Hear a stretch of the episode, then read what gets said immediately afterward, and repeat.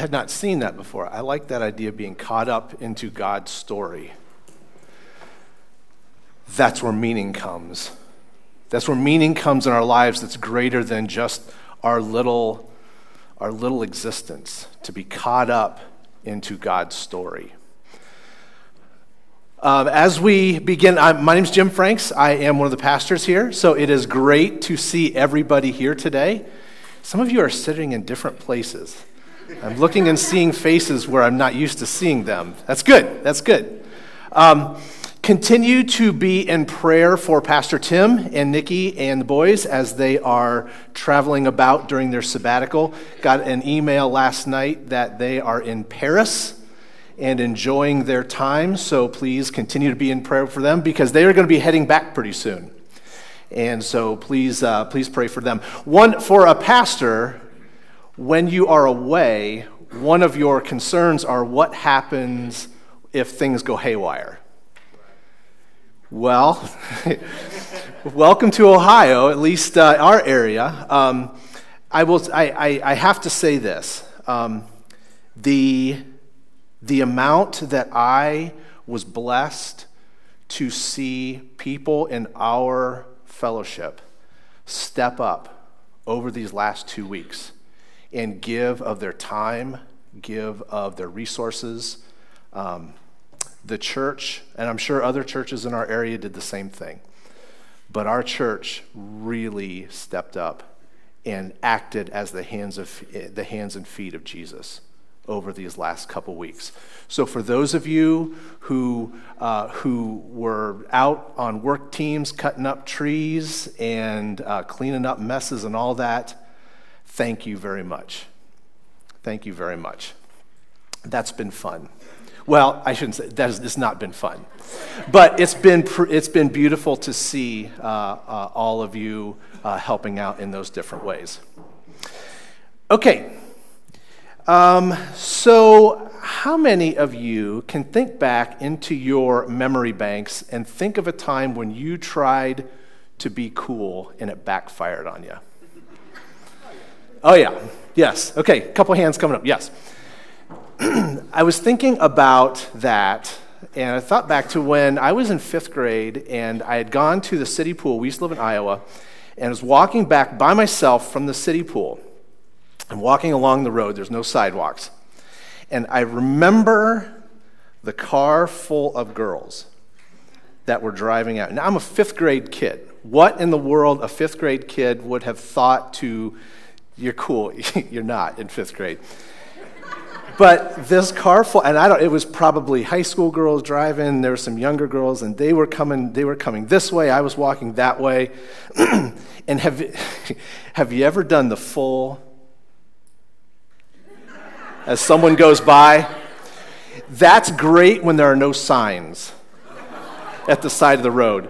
And I never saw that sign that said there was a stop sign coming.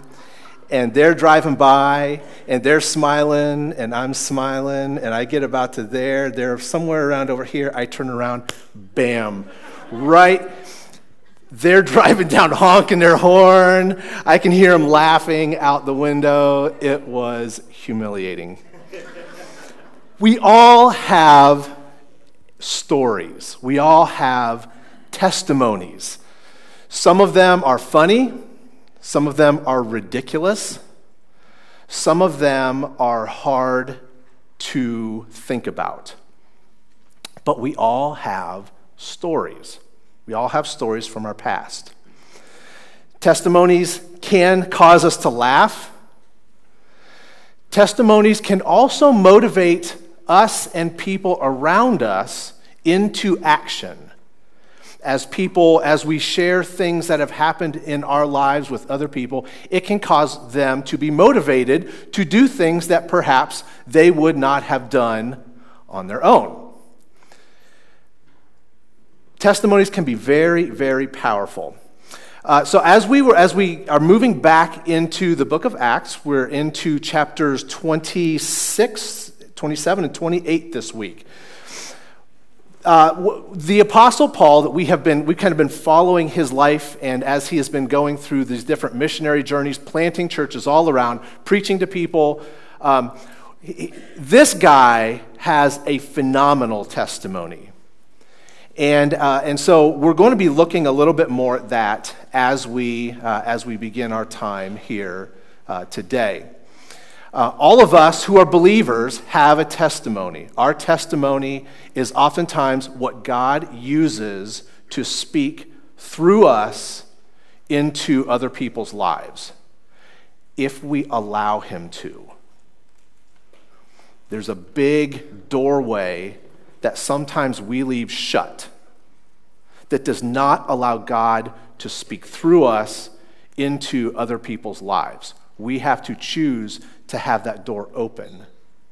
So that as God speaks to us, as He brings us into other people's lives that might need to hear exactly what we have to share with them because of our experiences, we have to choose to live with that open door so that God can speak freely through us.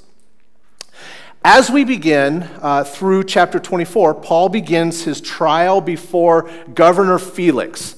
Um, as he's doing this, the Jewish leaders had been accusing Paul of wherever he goes that he's causing riots, wherever he's going, and, and they want to put him on trial because he's causing problems. Well, the thing about it is, he's not causing riots wherever he goes.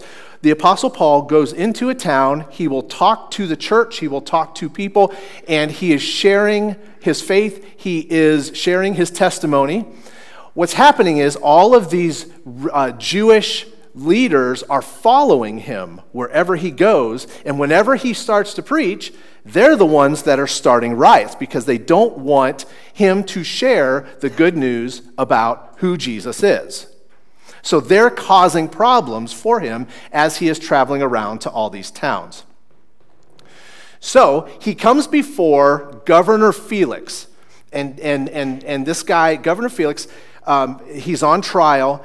And, and Felix is, is trying to get, he's trying to find a reason to, to find Paul guilty because he has very close ties to the Jewish leaders and they're his constituents. So he doesn't want to make them angry.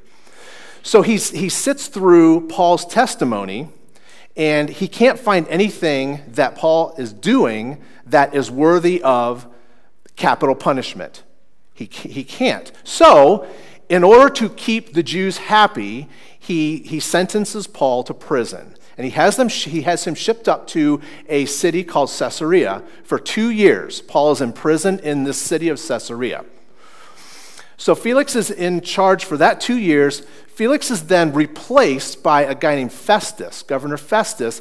Festus also keeps Paul in prison because, again, he wants to keep a good relationship with the Jewish leaders. So he keeps Paul in prison. Paul's Paul's okay being in prison because Paul's purpose, he knows what his purpose is, which is what we talked about last week, if you were here last week. His purpose is he wants to preach and share the good news with people who do not know who Jesus was.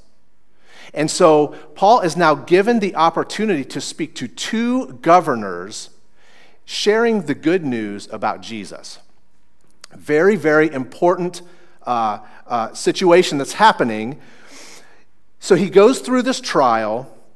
Festus wants to he, he, he wants to keep the Jews happy, but he's hoping that uh, it says in I think it's in Acts chapter 23, he's hoping Paul will bribe him to let him get out of prison.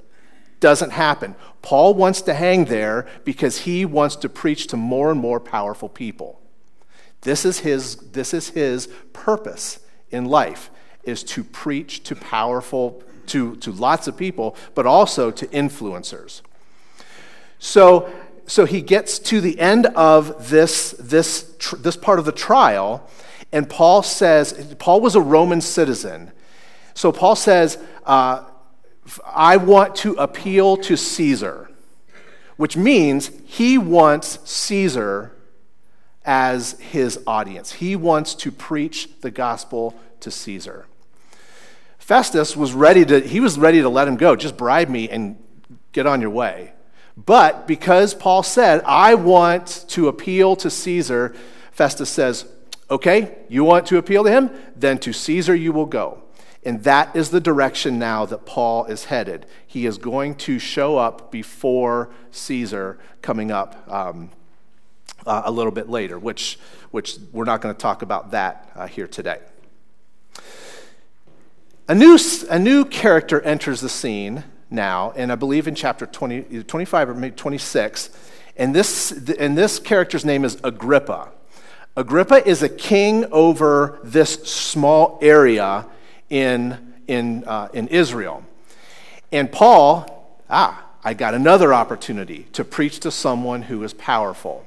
So he gets the chance to go before King Agrippa. King Agrippa is the next guy up the food chain, and Paul wants to talk to him. So that's where we're going to pick up in the story. So if you got your Bibles, let's take a look at Acts chapter 26. We are going to start right off in verse 1, Acts 26 1. And let's take a look at what is happening in the story as we go. So, Acts chapter 26, starting in verse 1. Then Agrippa said to Paul, You have permission to speak for yourself. So Paul motioned with his hand and began his defense. King Agrippa, I consider myself fortunate to stand before you today as I make my defense against all the accusations of the Jews and especially so because you are well acquainted with all the Jewish customs and controversies. Therefore, I beg you to listen to me patiently. Now, what's, what's really interesting here, he, he's asking the judge to listen to him patiently. He's not interested in being acquitted and set free. And we see that with this statement. King Agrippa, I want you to listen to me patiently because I want you to hear what I have to say. I want you to hear my testimony because I want you to hear about who Jesus Christ is. And that's where he's going with this testimony. Okay, let's keep going. The Jews all know the way I have lived ever since I was a child, from the beginning of my life in my own country and also in Jerusalem. They have known me for a long time and can testify, if they are willing, that according to the strictest sect of our religion, I lived as a Pharisee.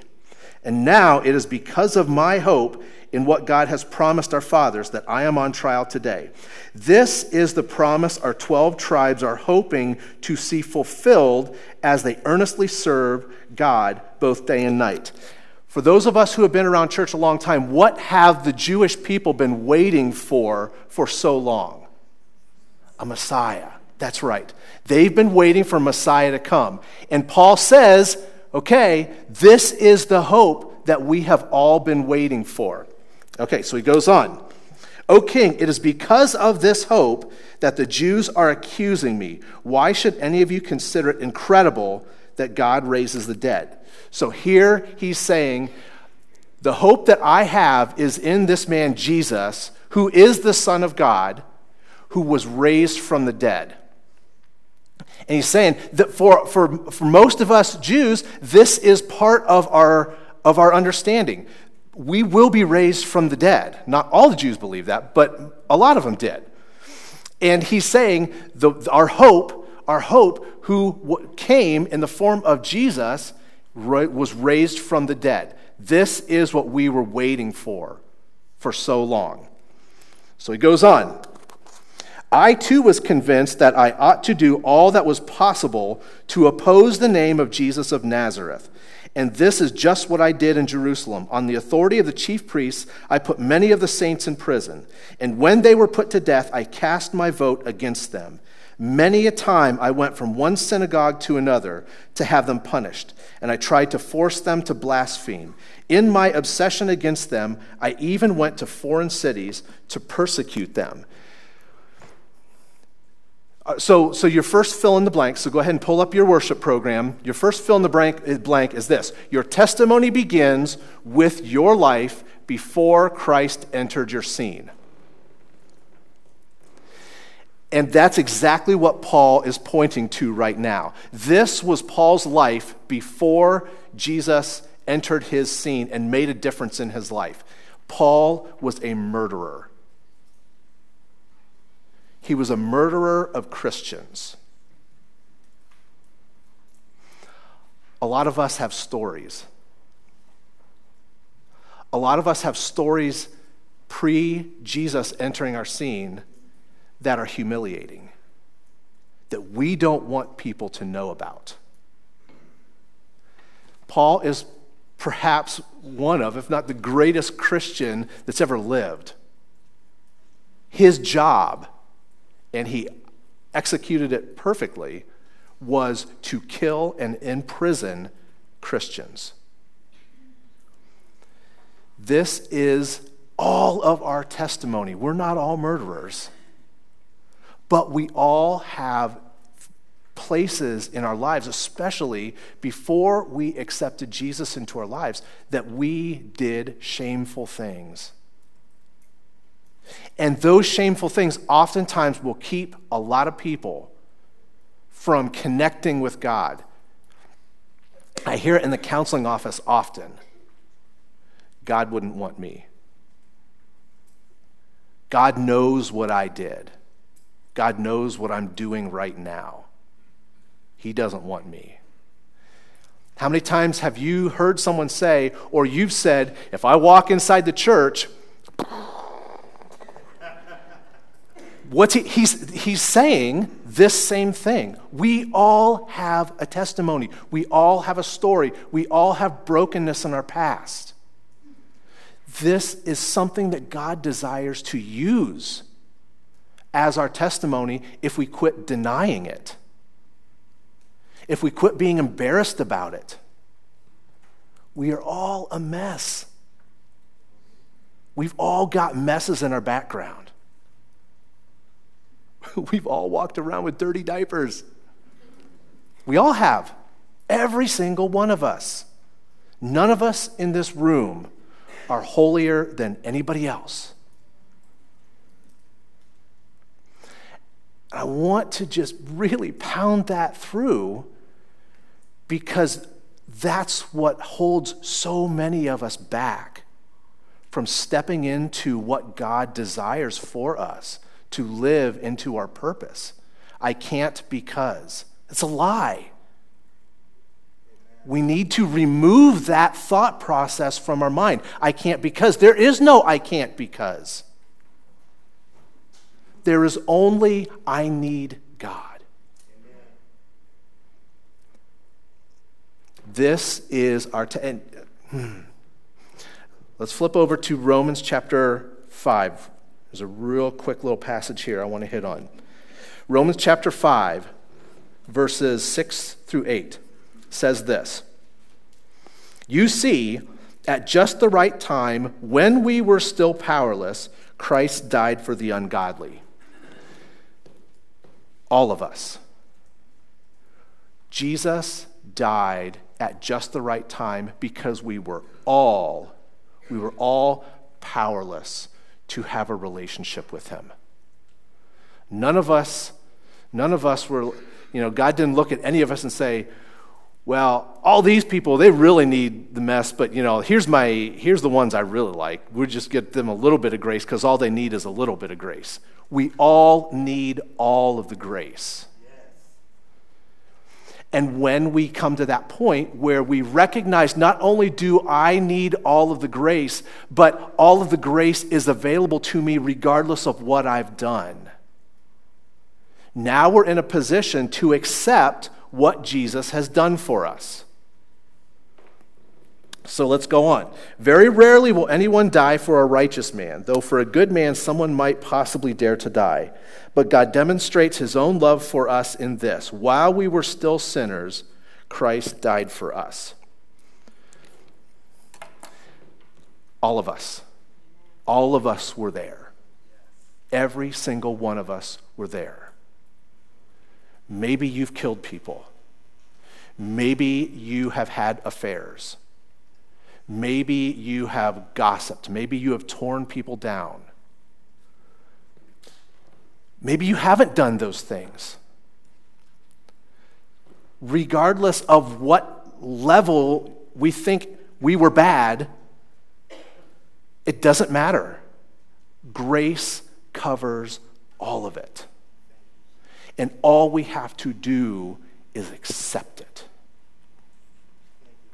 Our testimony starts, every single one of our testimony starts with recognizing that we needed a Savior. You guys remember the old uh, Norman Greenbaum song, uh, Spirit in the Sky? Oh, yeah. Great song up until it says, I've never been a sinner, I've never sinned. Kind of falls off the table at that point. So if we can like change that little thing and then still do, do, do, do, and still go with the beat, you know. But that's where we're all. And so we get back to the fact that we all have a testimony, and our testimony starts before we uh, before we had a relationship with Jesus. And God is relentless. He will follow us. Okay, so, second fill in the blank is this Your testimony continues with how Jesus intervened in your life and saved you from your sins.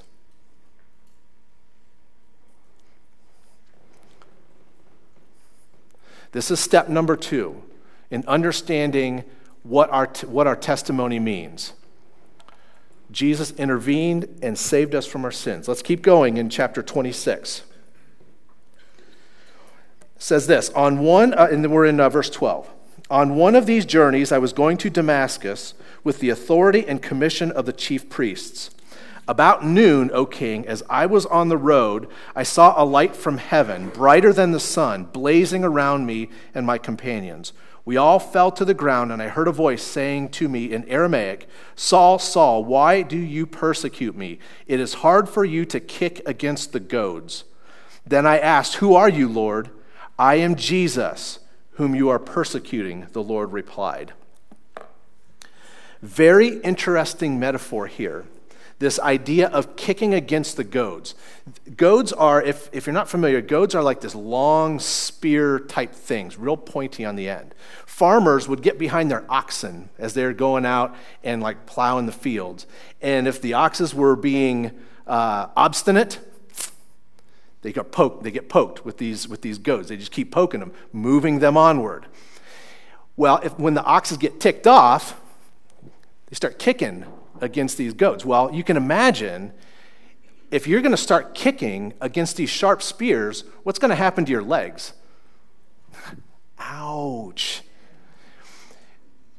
The goads were meant to motivate the animals to keep moving.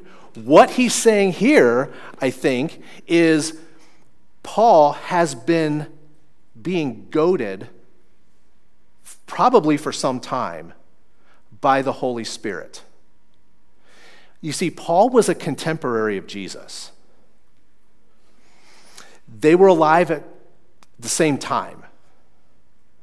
Paul was, who at that time was Saul, was aware of who Jesus was. There had to have been times, there had to have been times, as he is watching Christians being stoned to death, being flogged, being whipped and beaten, there had to have been that small voice in the back of his head saying, This isn't right. This can't be right. That little goad we all have probably felt that at different times. Hey, this isn't right. You know that you should not be doing this. You know that I am leading you in a different direction. Stop this. Stop this lifestyle. Stop this decision making process. That's what the Holy Spirit does. And the more we kick against that, the more painful it gets. Because then we just seem to go further and further and further and deeper and dig in our hole deeper and dig in our hole deeper. And it seems like that hole then just can get so, so deep. How do I get out of this now? This is what he says he's been doing with Paul. Quit kicking against what you know is right. The Messiah has come. Accept him. Live in relationship with, with this Messiah. Until God said, All right, you're not going to listen? Knocked him off his horse, blinded him, so that there was no way he could continue in his disobedience. We have all had some kind of experience. If you, if you have accepted Jesus Christ into your life, you've had some kind of Paul's Damascus Road experience where you are on your horse and you are heading one way, and God intervened and said, Enough. We need to go this way. This part of our testimony is so, that's microphone. This part of our testimony is so powerful because this is how we are able to share with people it is possible to turn, it is possible to repent, it is possible to live differently because this is what happened to me. And nobody can say, no, that didn't happen to you.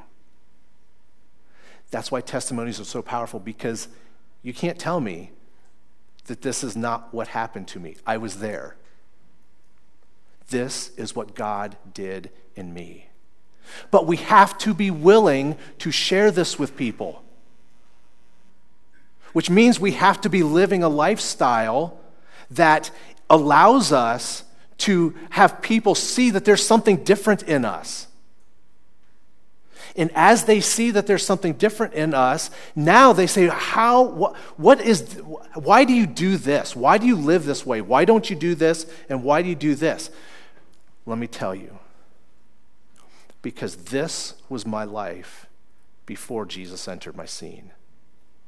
And this is how Jesus entered into my life. This is how he changed me. And when we are willing to be outspoken like that. And we're willing to not be afraid. And we're willing to not be embarrassed of our Messiah who was killed for us and tortured for us. When we're willing to be open with who Jesus is and what he's done in our lives, this is powerful. This is how God gets a hold of us and does some really, really incredible things. Which moves us into our third fill in the blank. Your testimony builds as you do three things. Number one, you choose to obey. Two, God leads you into his plan for your life. And three, you begin sharing your testimony. As we do these things, supernatural things happen. So Paul goes on. Let's come back to Acts chapter 26. I think I left off in uh, verse 16. He says, Now get up and stand on your feet. I, and this, is, this was Paul as he's knocked down off his horse. I have appeared to you to appoint you as a servant and a witness of what you have seen of me and what I will show you. I will rescue you from your own people and from the Gentiles. I am sending you to them to open their eyes and turn them from darkness to light and from the power of Satan to the power of God, so that they may receive forgiveness of sins and a place among those who are sanctified by faith in me. And so what we see is this is this is Paul's understanding of his calling and his decision to move forward in the calling that God has placed on his life. So then we get to what we are talking about in this third fill in the blank. We got these three things. And we see that in from uh, verse, between verses 19 and 23, where he says this So then, King Agrippa, I was not disobedient to the vision from heaven. That's that first idea. He chose to obey. He was not disobedient to God's vision. He chose to obey. Number one. He goes on, first to those in Damascus, and then to those in Jerusalem, and in all Judea, and the Gentiles also, I preached that they should repent and turn to God and prove their repentance by their deeds. And we see both Numbers 2 and 3 there, God leads, God has led him into God's plan for his life, which was to preach. And then the third thing, he began to share his testimony with all of those people. He was living out that third fill in the blank, what we see there uh, in that passage. Then he goes on, I am saying nothing beyond what the prophets and Moses said would happen, that the Christ would suffer, and as the first to rise from the dead, would proclaim light to his own people and to the Gentiles. This is the process. If you were here a few weeks ago when I was talking about the funnel, this is the process of moving further down the funnel into further areas of obedience. Because now my faith is not just my own. Now I am sharing my faith with other people around me who need to hear it. And my desire to be willing, to be open, and for other people to hear what God has done through me. That's the moving down the funnel, which where uh, which uh, even a few other weeks ago, where where Sam was talking about the remember the five S's. What you remember? What was the last S? Do you remember? Sent, yes, yes. We have to be saturated with the Holy Spirit so that He can then send us into the world to be able to share God's word with those around us. And that's exactly what Paul is living into right now. He does not care more about his work than he does about his mission, which is sharing about Christ. He does not care more about family than he does about sharing Jesus. He does not care more about anything than he does about what God has called him to in his life. Everything in his life comes secondary. He does not put anything above his relationship with God and what God has called him to do. And that's part of his testimony. And that's part of the power of his testimony. Because we look at that and we see, well, there's a lot of things that I put in front of following God. Sometimes I put Netflix in front of following God. Sometimes I put my appetite in front of obedience to God. Sometimes I put my desires in my relationships in front of choosing to obey God. There's a lot of things that we place in front of that as we look at the life of the Apostle Paul. He shows us through his example how to move down the funnel to be able to be people who God is calling to do to reveal himself through on this earth. And we're the ones that he's chosen to do it with. A lot of times I look at myself and think, man, you probably could have found someone better. But we're all he's got. There are no super Christians. We're it. And if you deal with anxiety, guess what? He can, he can come along beside you and work through you. You deal with depression, that's okay. He can come alongside you and work through you. You deal with lust, guess what? He can come alongside you and work through you. That we can come up with all kinds of excuses. I'm too busy, too much to do, work's too demanding, whatever is too demanding. He can come along beside us and work through us in our work, work through us in our family, work through us in our community, work through us in our activities. This is the process of moving down the funnel into the sent category. Let's move on. So, before we move on, okay, so a lot of us, a lot of, a lot of Christians choose, I don't want to, I don't want to share my faith because of, there's a lot of reasons. There's a lot of reasons we come up with. I would suggest the big reason why most of us don't want to share faith is because we're afraid. Amen? Amen? Most of us are afraid. I'm afraid of what people will think of me. I'm afraid of how people will then view me. I'm afraid of what they will say behind my back. Fear is an incredible motivator in not living out God's calling in our lives. And Paul is living that out right now. So let's take a look at what, what, uh, what happened to him. So in chapter 26, verse 24, he says, At this point, after Paul has given this big speech, at this point, Festus interrupted Paul's defense. You are out of your mind, Paul, he shouted. Your great learning is driving you insane. And that's what we're afraid of, isn't it? You're nuts. You're a hypocrite. You don't know, you don't know what you, what, what you, you don't, this, this belief system is ridiculous. I knew who you were before you started talking Jesus talk. So you have no credibility with me. Again, guess what, guys? That's all of us. We were all there. How does he deal with being afraid of what people are going to think of him? He is standing before a king in the king's court, and whoever else is there.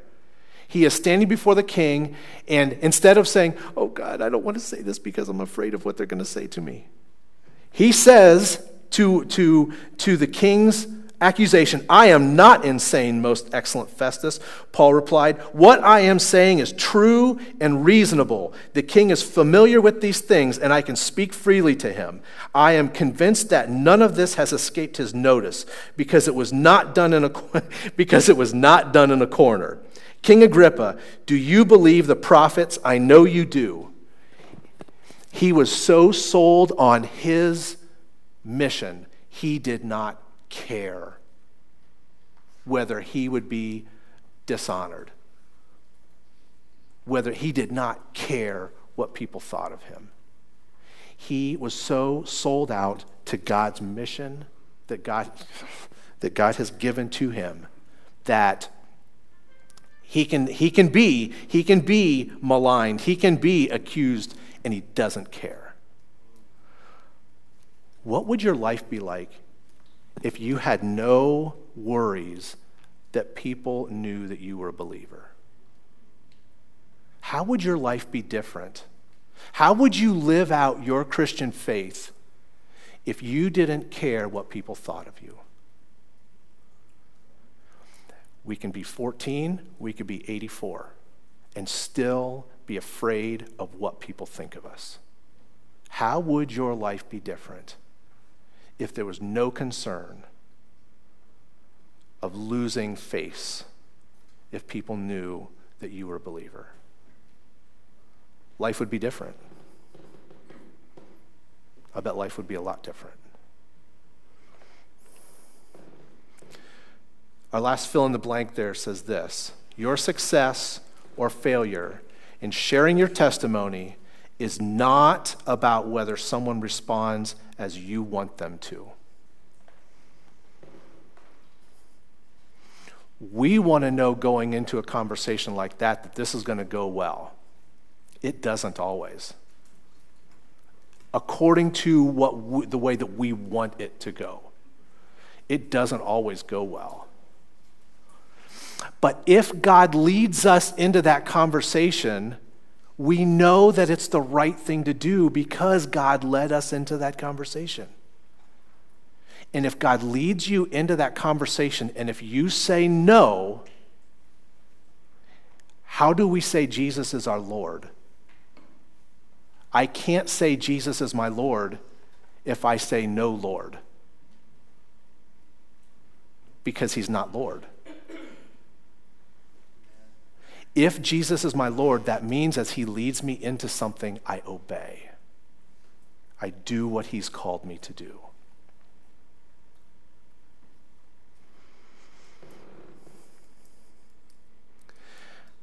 I, uh, let's see, is there anything more? No, that's good.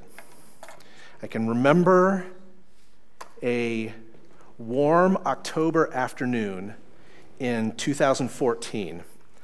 I was standing in a basement up to my ankles in raw sewage. I was, I was working as a plumber, and, uh, and I was in this basement, someone else's basement. And as I'm standing in this basement, I have a snake drain cleaning cable that is now from the clean out in the drain pipe about somewhere between 100 and 125 feet out into the yard where I have found the maple tree. So we probably know maple trees have what?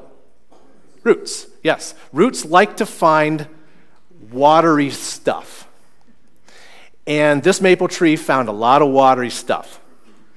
So I've got this snake cable that is now, I said, about 100 125 feet out into the yard, and I have found the roots. Now, if you have never done drain cleaning, hopefully you haven't.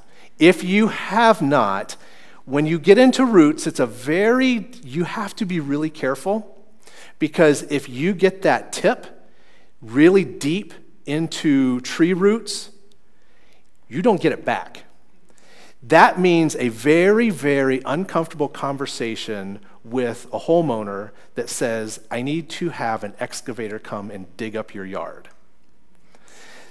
You don't like to have those conversations because then words come back at you that you don't like to hear. So I'm very careful. I go out, I get a little bit, pull it back, pull the roots off, go out a little bit, pull it out, pull the roots back. Being very careful because I don't want to have this conversation with the homeowner. So I don't know what happened. Sure enough, I got too far into whatever root mass was in that drain pipe and it got stuck. And so I'm pulling on this thing for all I've got, and it's, it's not budging. It's not budging. There's some different things you can do with a drain snake to like back it up a little bit, and nothing. So I've got two calls now into the boss. What should I do? I can't get this out. Well, you're going to have to go talk to the homeowner and tell them that we need to come bring the excavator, dig up their yard, and put some new drain line in. I don't want to have that conversation with the homeowner. And it had been a rough week. I remember this week very well because I remember the events leading up to this situation on a Friday. So I'm pulling, I'm pulling. And I remember like it was yesterday, I, after about 20 or 30 minutes, I finally said, God, if you want me out of this, if you want me to be doing something different, then, I, then you unplug this right now and I'll do whatever you want me to do. Guess what happened? I wrapped my arm around that cable. I pull, and I pulled like I was, and it it popped open. The beautiful sound of water being sucked down a floor drain could have been the Hallelujah chorus playing. It was glorious. And I, I pulled so hard, I about fell backwards and I caught myself and I dropped it and I just started to cry. And I said, okay, if that is, if that's what you want, then that's what I'll do. I didn't know what it meant, but I knew that I was in the wrong line of business at that point. And I was in disobedience at that point. And so, about a month later, God sat me up in my bed at night and he said, You're going to be at Ashland University uh, taking a count, going for your counseling degree. And a few short months later, that's where I was. Maybe you have never had that experience of God knocking you off your horse. If you have not, I would really, really suggest that you start praying for that experience. Ask God to bring that into your life.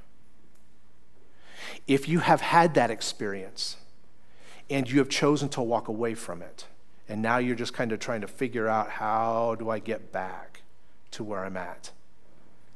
Begin praying because sometimes we need knocked off our horse at different times. the amazing thing about when God knocks you off your horse, He is always there to catch you.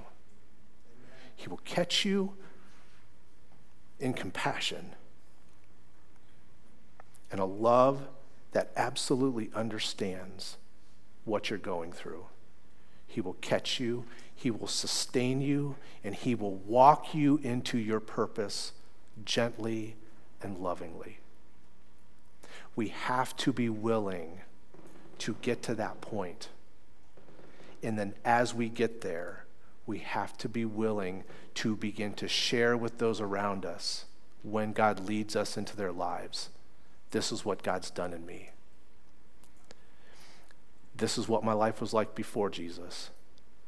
This is how Jesus touched my life. And this is how my life is different now with Jesus. That's all a testimony is. We see it worked in front of kings and governors. It can work in front of your family or your friends or coworkers. It can work wherever God leads you. We just have to be willing to be obedient and walk through that process. Amen? Amen. Hmm. God, we are so we are so thankful that you love us. We're so thankful that you are patient with us. We are so thankful and grateful that you are a gentle, you are a gentle God. You don't smack us around. You, there is no holy two by four that you hit us with.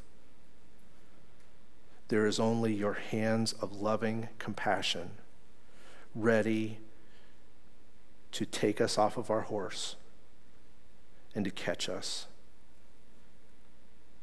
and to help us move into your will and then to give us the words to be able to share with those around us. So, Father, for wherever each one of us are at today,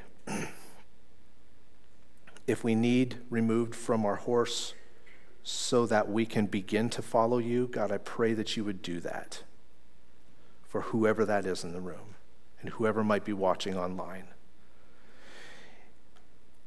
If we are like Jonah and we are heading in a wrong direction, God, I pray the same thing. You would remove us off of that horse you would catch us and you would head us back the right direction. Bless us with the words then to share our testimony with those around us who need to hear that you love them,